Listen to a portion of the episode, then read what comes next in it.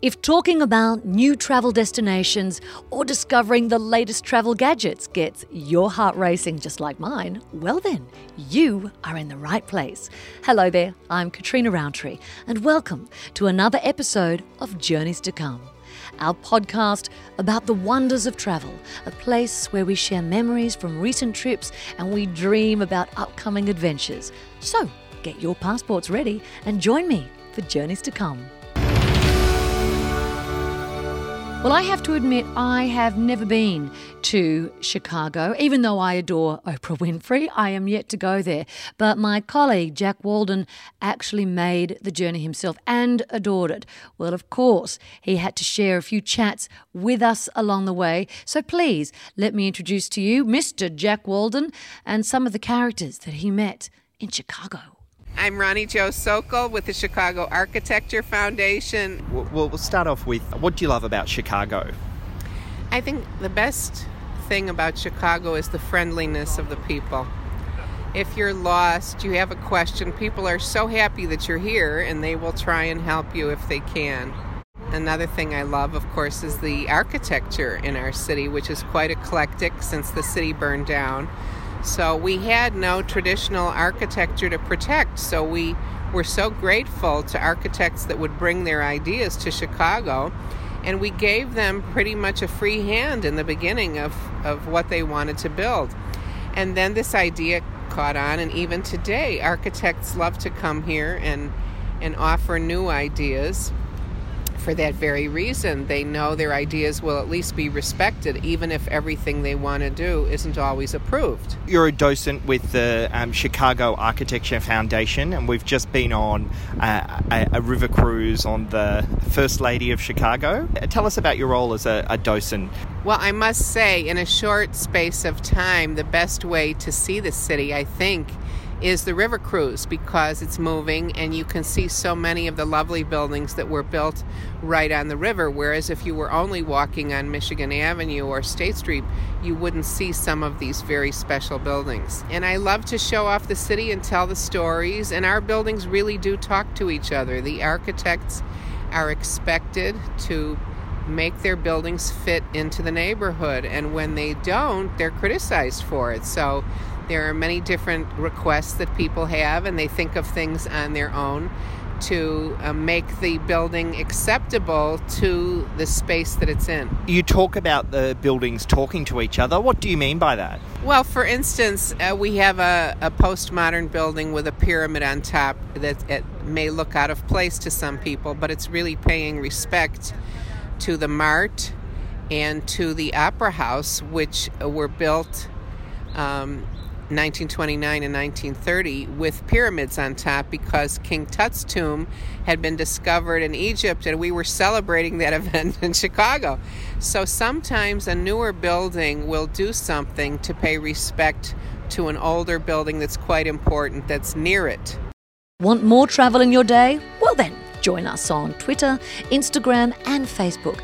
Just search for Journeys to Come and follow us. And while you're there, hey, how about you share your own travel pics and stories with the hashtag Journeys to Come? And what, what led you to become a docent with the Chicago Architecture Foundation?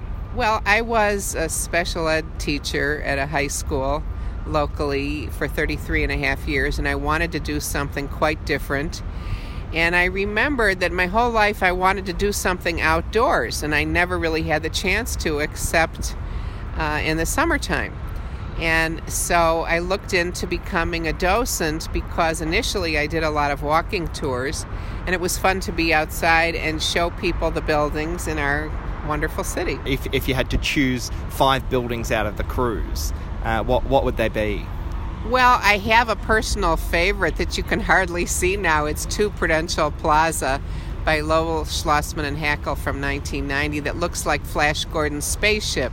And I think the reason why I love it is it reminds me of my childhood. This was all before Star Wars. I also love the Wrigley building. I think it's extraordinarily delicate. I think parts of it look like lace, and it's so bright and cheerful, and they dramatically light it at night. I, I often like the older buildings, but I have to say I love the Willis Tower and 875 North Michigan, which used to be called John Hancock or Big John. I think the Aon Tower has an extraordinary story to it, and it's quite a powerful statement of mid century modernism.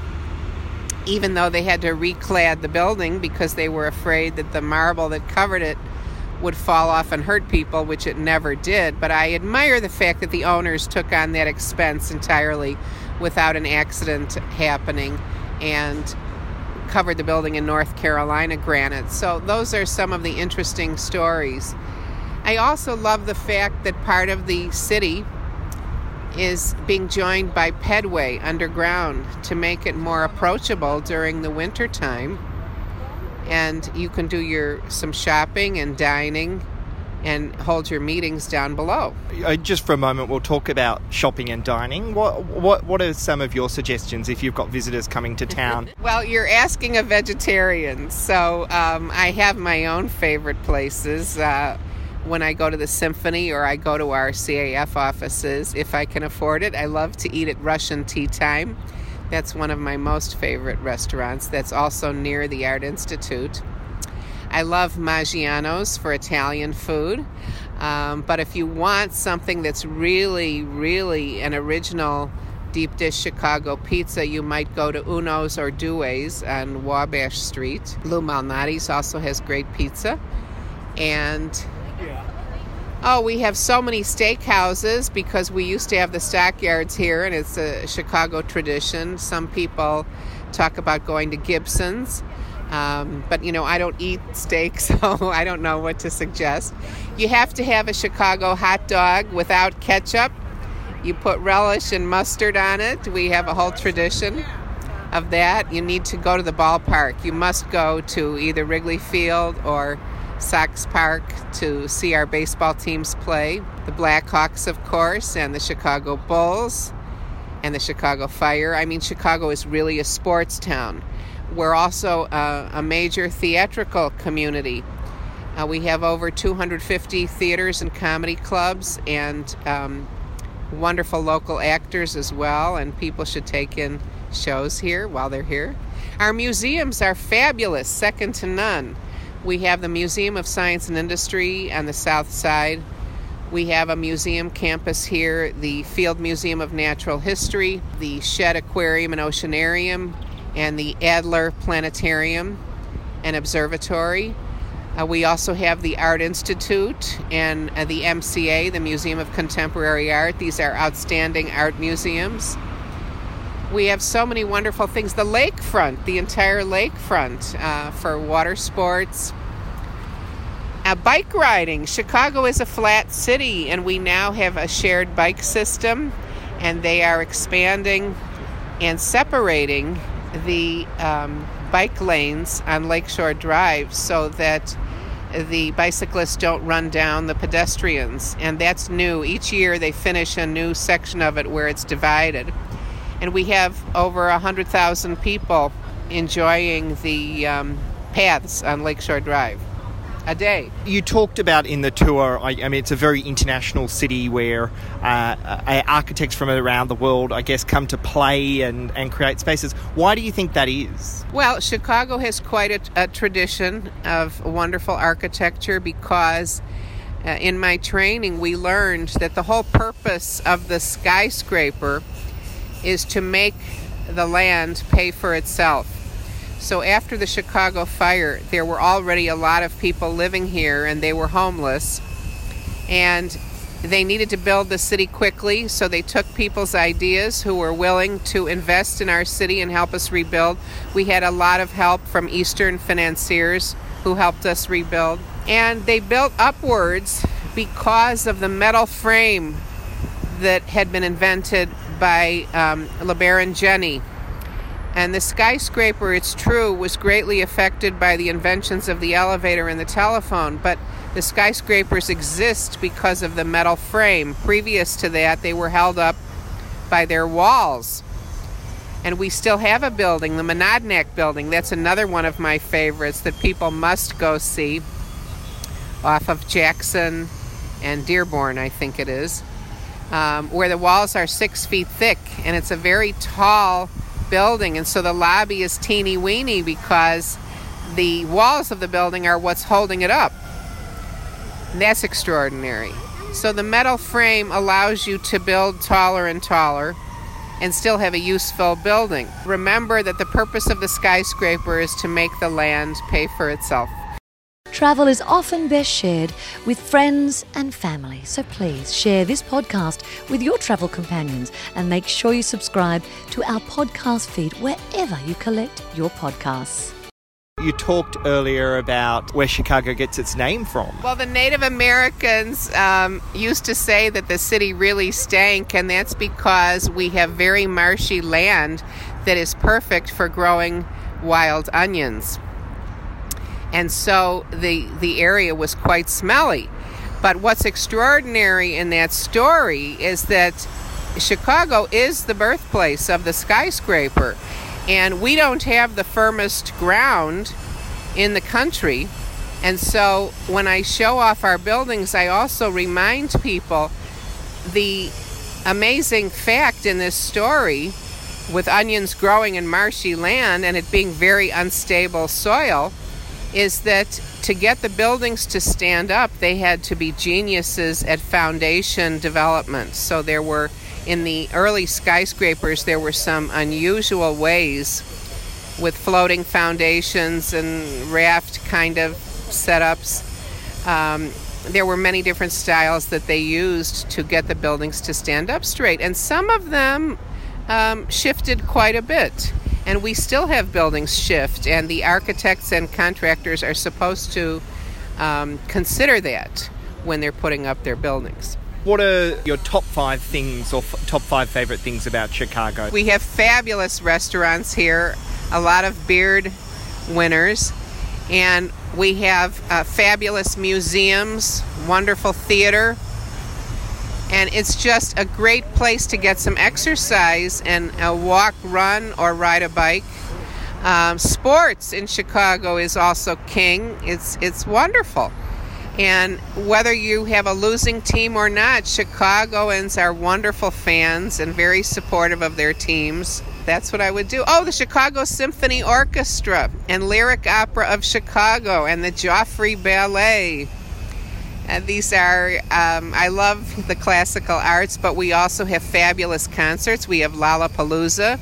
We have uh, the Grant Park Music Festival, and besides the Grant Park Music Festival, there are all kinds of contemporary concerts that are going on at Northerly Island and as well as uh, Grant Park and the surrounding fields. How, how, easy is it to get around Chicago?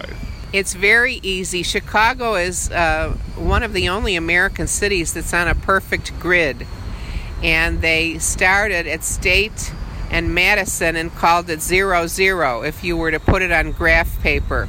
And so, for instance, my mother, when she was a girl taking the streetcar or the bus, said that when you were invited to a party or you were expected at a doctor's office, you didn't always have to have the name of the building or the exact address. They just gave you how many hundreds north and how many hundreds east, and you found it that way. And so when she was growing up, people remembered the number of their street, like uh, Devon Avenue is about 6400 North. So they used to just remember it as 6400 North. And therefore, it's very easy if you're giving directions to someone to explain how many hundreds east or north or south you go. The best time of the year to visit Chicago? Uh, spring, summer, fall not the winter time. Our winters can occasionally be brutal. Once in a while, we have a mild winter, but you have uh, wonderful um, music, uh, dance, concerts um, most of the year, and it's much easier to get around when the weather is not severe. And final question for, for me I'm off to a Cubs game tonight. Oh, good. What should I expect? Well, you want. you want to yell at the umpire and and get involved in the game. I always fill out a scorecard. To me, it's the most fun if you learn how to score the plays. And you have to have a Chicago hot dog and a beer and visit with the other people around you and ask what they think of the pitcher or what they think of who their favorite players are. And Chicagoans will talk to you, they'll tell you. Thank you so much, Ronnie Joe, for joining us. Uh, how, how can people register or find out more about the Chicago Architecture Foundation? We have a, a the perfect website www.architecture.org. Well, I hope you've enjoyed this episode of Journeys to Come. If you want any more information on the places that we visited or the people we spoke to, then visit our website journeystocome.com for full details.